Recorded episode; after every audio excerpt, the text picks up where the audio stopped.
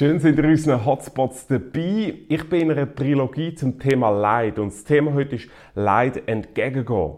Wir haben letztes Mal angeschaut, äh, in der ersten Session, die ich gemacht habe, Leid verstehen. Wie kannst du vom christlichen Glauben her Leid überhaupt einordnen? Jetzt geht es darum, wie kannst du dich auf Leid vorbereiten, Leid entgegengehen. In den 90er, 80er Jahren ist ein gut gekleideter Mann in ein Maklerbüro gegangen in Neuengland, in Amerika, und hat den Chef erschossen. Wir haben sehr schnell herausgefunden, dass der Mann am Tag vorher vom Mann, den er verschossen hat, gekündigt worden ist. Und wir haben alle gefragt, seine Arbeitskollegen, seine Freunde, seine Familie. Und alle haben gesagt, dass so ein freundlicher, zuvorkommender Mann war. Sie können sich nicht vorstellen, wie er zu so einer Gewalttat bereit hätte sollen. Der Punkt ist, wenn Leid dich überrollt, dann kannst du nicht mehr geradeaus denken. Und ein Bild von Leid ist das von einer Flut, die kommt, einer Welle. Und ich schaue heute zwei Dämme an, wo du in deinem Leben kannst aufbauen kannst, dass das kanalisiert wird, dass wenn die Flut kommt, dich nicht völlig wegschwemmt, sondern dass es einen Kanal gibt. Zwei Dämme möchte ich anschauen. Und ich möchte das an einem Text festmachen. Das ist der zweite Text im zweiten Teil der Bibel im Neuen Testament, wo speziell auf Leid schaut. Es gibt nur zwei und das ist der zweite, der steht so in 1. Petrus 1, 5 bis 7. Dort steht, die ihr durch Gottes Macht, durch den Glauben bewahrt werdet zur Rettung, die bereit ist, dass sie offenbar werde zur letzten Zeit. Darin jubelt, die ihr jetzt eine kleine Zeit, wenn es nötig ist, traurig seid, in mancherlei Leiden, damit die Bewährung eures Glaubens viel kostbarer befunden werde als das vergängliche Gold, das durchs Feuer geläutert wird, zu Lob, Preis und Ehre, wenn offenbart wird Jesus Christus. Das ist der Text und ich möchte zwei Sachen anschauen. Erstens Sicht auf Leid und zweitens Sicht auf Gott und dann die zwei Dämme. Erstens also Sicht auf Leid. Ich habe das chinesische Zeichen für Krise genommen. In Mandarin heißt das Wei Chi. Genau, und es besteht aus zwei Zeichen, wo jeder für sich eine Bedeutung hat. Und das erste Zeichen, das bedeutet Gefahr. Eine Krise, Leid ist immer eine Gefahr in deinem Leben. Aber das zweite Zeichen im Chinesischen bedeutet eigentlich Maschine oder auch Chance. Also du gehst wie eine Maschine durch Gefahr durch. Das bedeutet, du hast eine Chance. Du, Leid hat keinen Sinn, aber du gibst ihm einen Sinn. Und das ist das christliche Verständnis dafür.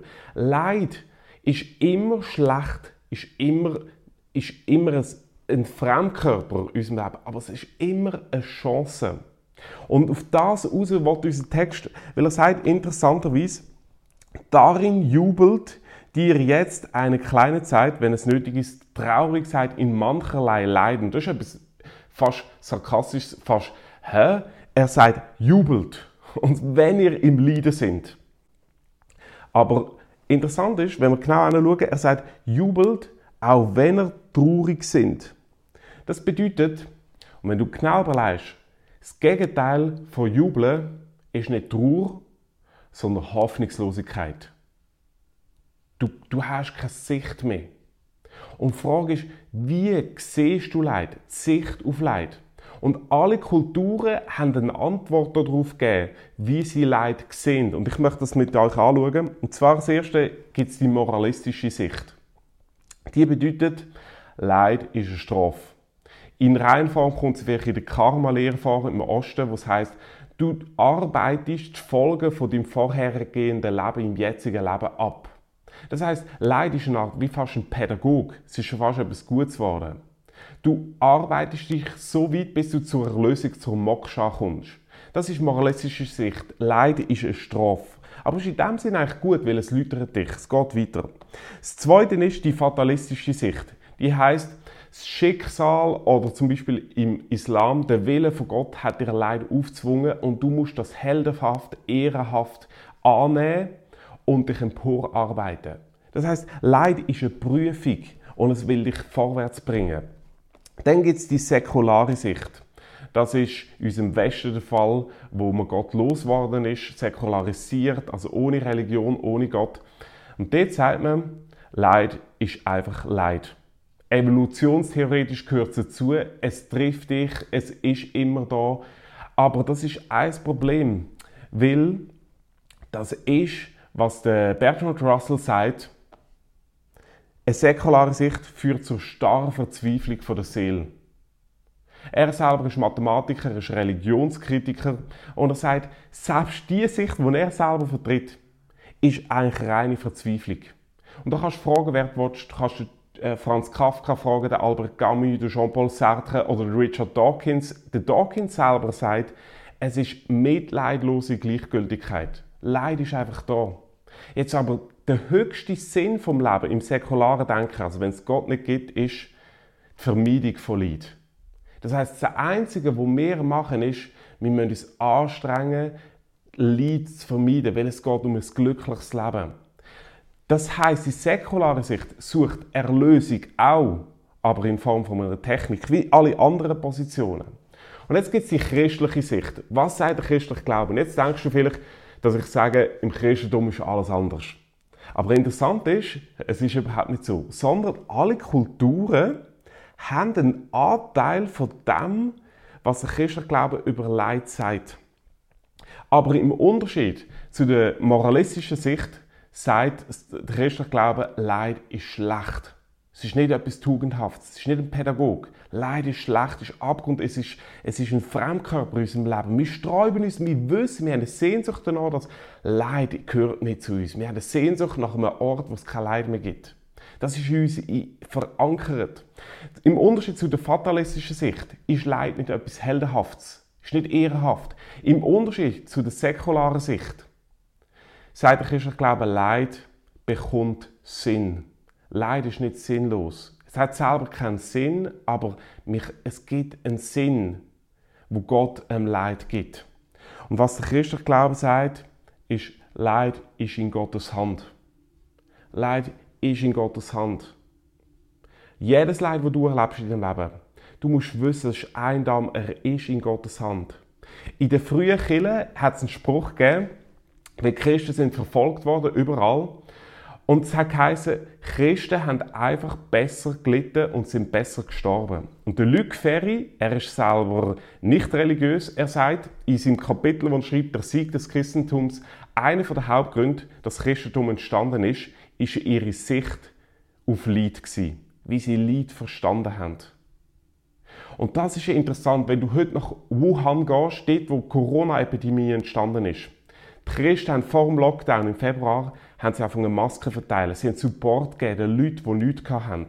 Und was ist passiert? Anfang Februar ist das neue Religionsedikt herausgegeben worden von der Kommunistischen Partei, dass sie innerhalb von fünf Jahren in allen Kirchen vorgehende Predigten halten dass sie Kreuz ersetzen und abhängen Sie sind verfolgt worden, Christen in Wuhan. Sie sind gefangen genommen worden. Sie sind ins Gefängnis geworfen worden, weil sie haben helfen Wieso? Sie haben eine Sicht auf Leid gehabt, wo sie gesagt haben, wir jubeln im Leid, trotz Trauer. Das Gegenteil von Leid ist nicht Trauer, sondern ist Hoffnungslosigkeit. Und Christen haben eine Hoffnung gehabt und das ist ausgedrückt worden in dieser Aussage, jubelt. Die Sicht, sagt der christliche Glaube, kommt auf diesem Hintergrund. Auf der einen Seite sagt der christliche Glaube, Leid ist schlecht. Leid hat keinen Sinn. Aber Leid ist in Gottes Hand. Und so kann Gott einem Leid Sinn geben. Aber das Erste ist, Leid ist schlecht. Das Zweite, wo aber der christliche Glaube sagt, ist, dass Gott in Jesus in die Welt gekommen ist, ein irdischer Lieb hat angenommen. Es ist Bejahung von der Materie, es ist Bejahung von, von der Existenz, in der wir leben. Aber es heißt, dass Jesus Schmerzen und Leiden und sogar dem Tod ausgesetzt ist worden. Er hat alles auf sich genommen. Alles, was wir tragen, mit uns nimmt. Und die Flut hat ihn überrannt und überschüttet und er ist vernichtet worden. Aber nach drei Tagen heißt er ist auferstanden. Und darin steckt die Hoffnung, wo das Jubeln mitbringt. Dass der christliche Glaube sagt, auch wenn es so unwahrscheinlich mag scheinen, wie es tönt, dass am Ende der Zeit Gott eine neue Welt wird schaffen, in der es kein Leid mehr gibt. Und wenn du ganz ehrlich bist, nach dem sehnst du dich. Das ist unsere Vorstellung, die wir haben. Und das steht so in Offenbarung 21, Vers 4. Und Gott wird abwischen, denn alle Tränen von ihren Augen und der Tod wird nicht mehr sein. Noch Leid, noch Geschrei, noch Schmerz wird mehr sein denn das Erste ist vergangen. Alles, was wir haben, ist nur das Erste.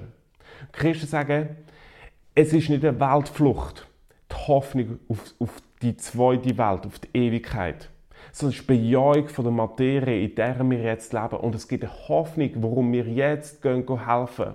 Wieso die ersten Christen sind gegangen und haben Mädchen, die man ausgesetzt hat, wenn man gesagt hat, ein Mädchen ist maximal für eine Familie, haben sie eingesammelt. Sie haben Weishäuser gemacht. Das ist der Grund, wieso sie in China, wo sie verfolgt werden, wissen, wir kommen ins Gefängnis heute, gehen, gehen helfen.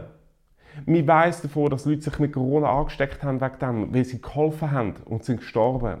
Wie gesagt wir haben eine Hoffnung trotz Trauer. Wir jubeln in der Trauer, weil wir haben eine Hoffnung. Der erste Damm, den du musst bauen im Leben, wie du dich kannst vorbereiten auf Leid, ist, Leid ist in Gottes Hand. Das ist ein absolut wichtiger Punkt.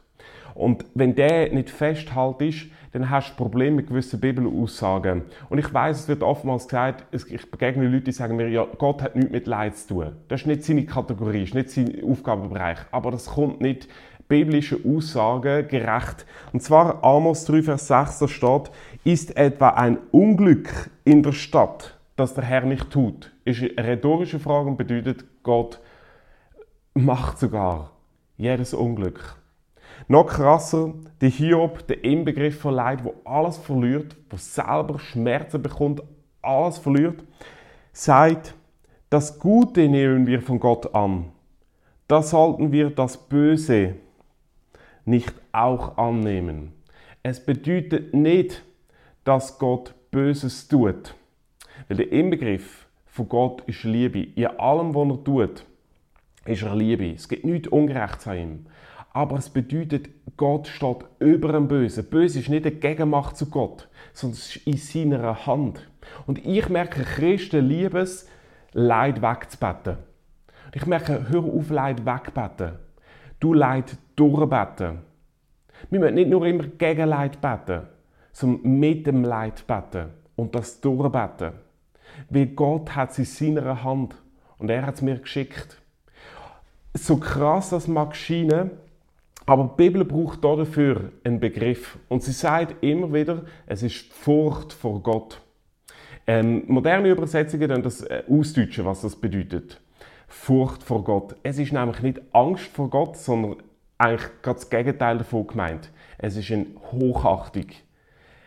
Die Ehre von Gott, die Herrlichkeit von Gott, die Faszination von Gott, das ist Furcht von Gott, das ist das Verständnis, Ehrfurcht, oh, das ist Begeisterung von ihm. Er steht über allem, er darf alles, er ist alles. Nicht ich sage Gott, was er machen muss. Es ist ein Damm in deinem Leben, den musst du verankern, bevor du Leid gehst. Sonst ist es eine falsche Wahrheit. Sag das niemandem, der Leid getroffen hat. Du im Fall, Gott hat das geschickt. Das ist in Gottes Hand. So tödest jemand emotional.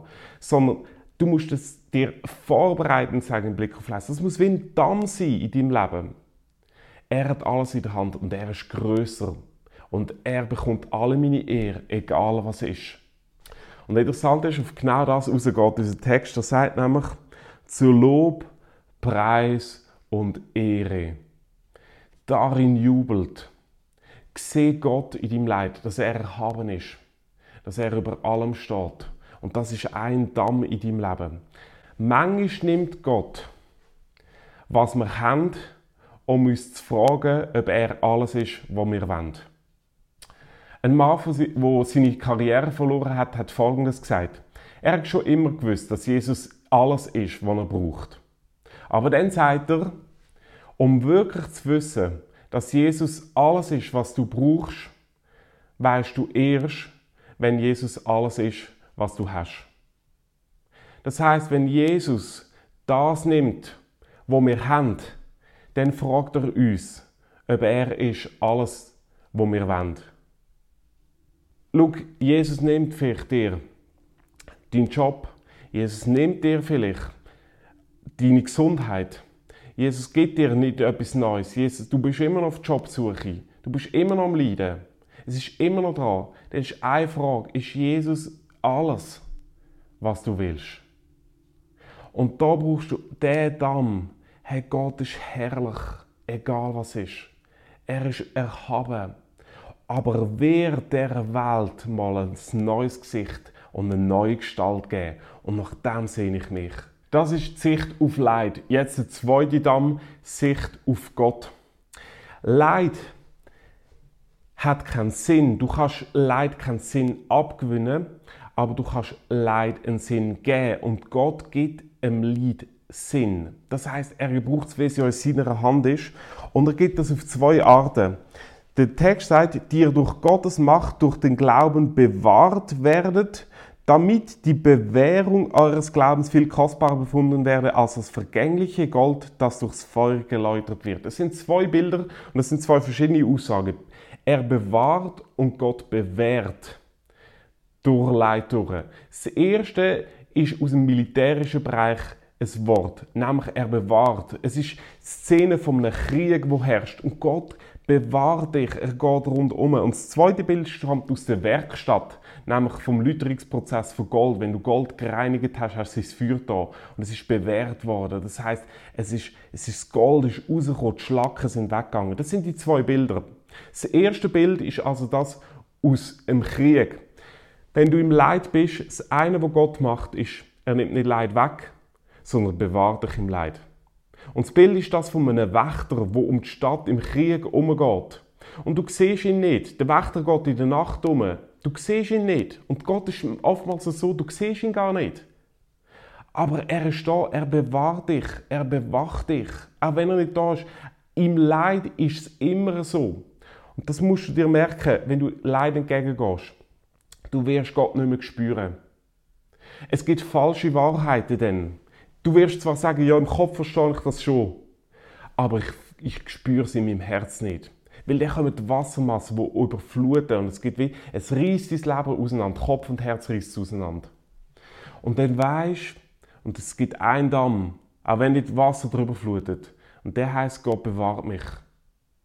Er, er nimmt mich da durch. Da musst du Leid nicht nur wegbeten, sondern du musst es durchbeten. Du musst mit dem Leid beten. Was hat Jesus am Kreuz gemacht?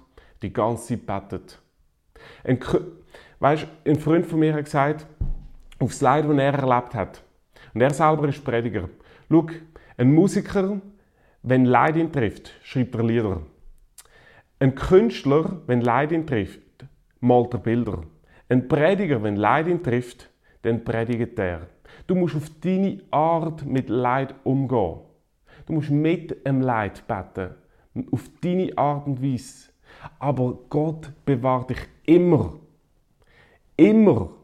Weißt du, immer. Er ist immer da. Er bewahrt. Das ist das eine, was Gott macht. Gewisse sagen mir, ja Mathis, wenn du einfach genug glaubst, dann schickt Gott kein Leid. Aber das ist Wohlstandsevangelium. Das hat nichts damit zu tun, dass Leid ist immer ein Fremdkörper in unserem Leben. Und weißt du was? Todesquote ist nach wie vor 100%. Einmal pro Leben trifft es sich. Es ist einfach so. Da kannst du noch so gläubig sein. Da kannst du noch so viel an Gott glauben. Das eine, was Gott macht, ist einfach, er bewahrt dich. Das zweite, was Gott macht, er bewährt. Und das Bild aus der Werkstatt, wo Gold gereinigt wird. Das heißt, Gott leitet etwas in dein Leben ein, Hitze, Feuer, um etwas rauszuholen. Gott will das Beste aus dir holen. Er will das Gold rausholen. Und das macht er mit dem Leid in deinem Leben. Das heißt, nicht Leid macht etwas mit dir, sondern Gott macht mit dem Leid etwas für dich. Und es gibt eine Stelle in der Bibel, wo das, und das ist meine Bibelstelle. Ja, das ist so wie, du kannst Land auf dem Mond kaufen und Sterne kannst kaufen, aber die Bibelstelle habe ich gekauft. Das ist mein Bibelvers. Da steht in Römer 8, Vers 28, wir wissen aber, es steht da nicht, wir fühlen es.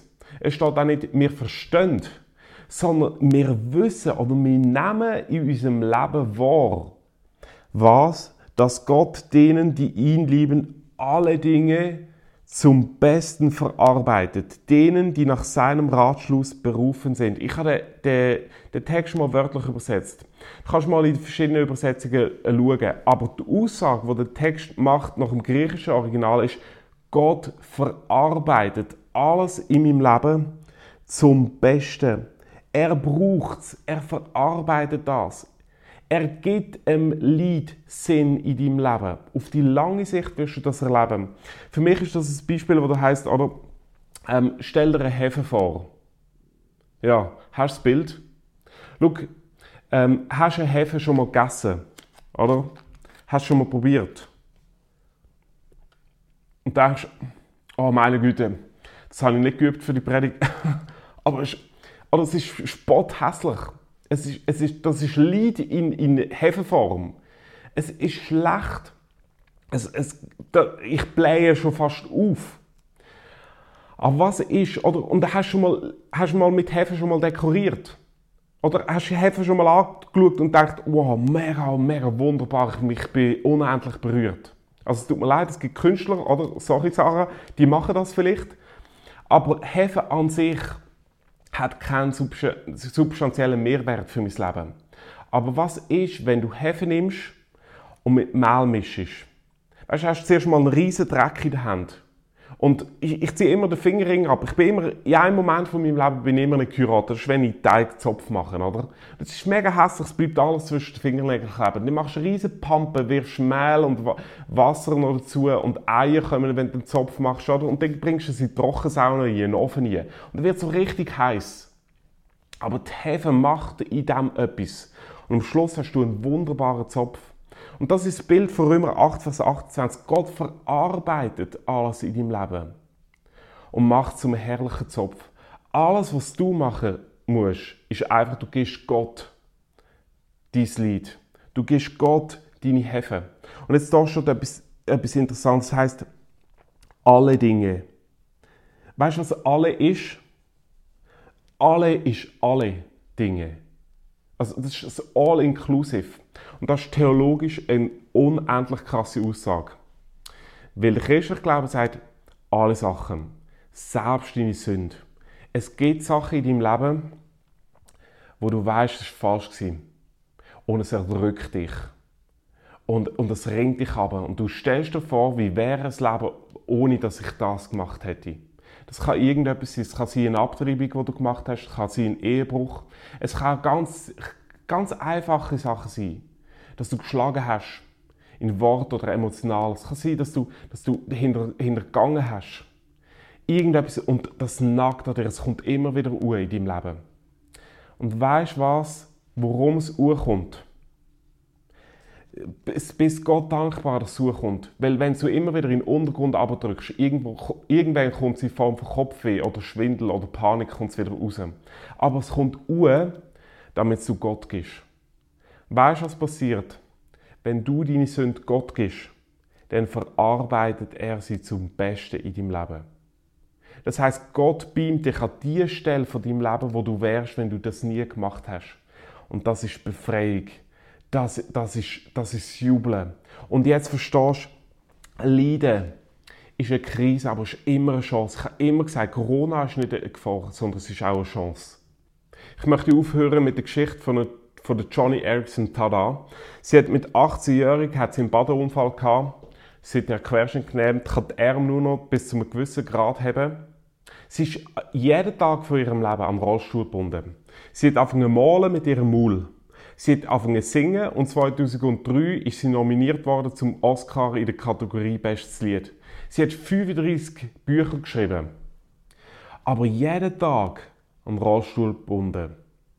Und sie glaubt an Jesus und sie sagt einmal, eines Tages werde ich durch die wunderbaren Wiesen laufen und hüpfen. Und sie redet da von Neuhimmel, neue Erde. Und wenn ich noch 60 Jahre umherrollen muss, es ist nur für kurze Zeit. Eines Tages werde ich rennen. Ich würde es jederzeit vorziehen, mein Leben mit Gott in diesem Rollstuhl zu verbringen, als ohne ihn auf meinen Füßen. Ich freue mich darauf, diesen Rollstuhl einmal zusammenklappen und Jesus überreichen zu können. Ich werde dann aufrichtigen Herzens sagen, danke, ich hatte ihn nötig. Was Johnny sagt, ist unendlich krass. Sie sagt, danke. Danke. Worum sie jetzt wo in ihrem Leben? Sie sagt, Gott hat mir den Rollstuhl gegeben. Und lieber mit dem Rollstuhl und Gott, als ohne Gott und ohne den Rollstuhl. Und sie sagt, Gott hat den mir in mein Leben eingegeben. Und ich, ich habe Ehrfurcht vor Gott und ich nehme den an. Und sie sagt sogar, ich habe den nötig gehabt. Ich möchte dich zu einer Challenge herausfordern. Weißt du, jetzt als Vorbereitung auf Leid, dass Gott Danke sagst für das, was er wird schicken Und als, vielleicht schaust du auf Leid zurück, wo du schon verarbeitet hast. Dann steh an und sag doch Gott mal Danke dafür. Nicht, dass das Leid schlecht war, sondern dass Gott das Leid in deinem Leben verarbeitet. Das ist ein entscheidender Punkt von meinem Leben. Bin ich mein Auge verloren mit 10-jährig. Wo ich irgendwann vor dem Spiegel gestanden bin gegangen und ich sehe das immer. Ich sehe immer auf jedem Foto meinen Augenunfall. In jedem Moment von meinem Leben habe ich ein kaputtes Auge. Aber der Moment hat mein Leben verändert, wo ich gestanden bin und gesagt Gott, ich danke dir, dass der Augenunfall mir passiert ist. Nicht, weil er gut ist, sondern weil du zum Besten in meinem Leben verarbeitest.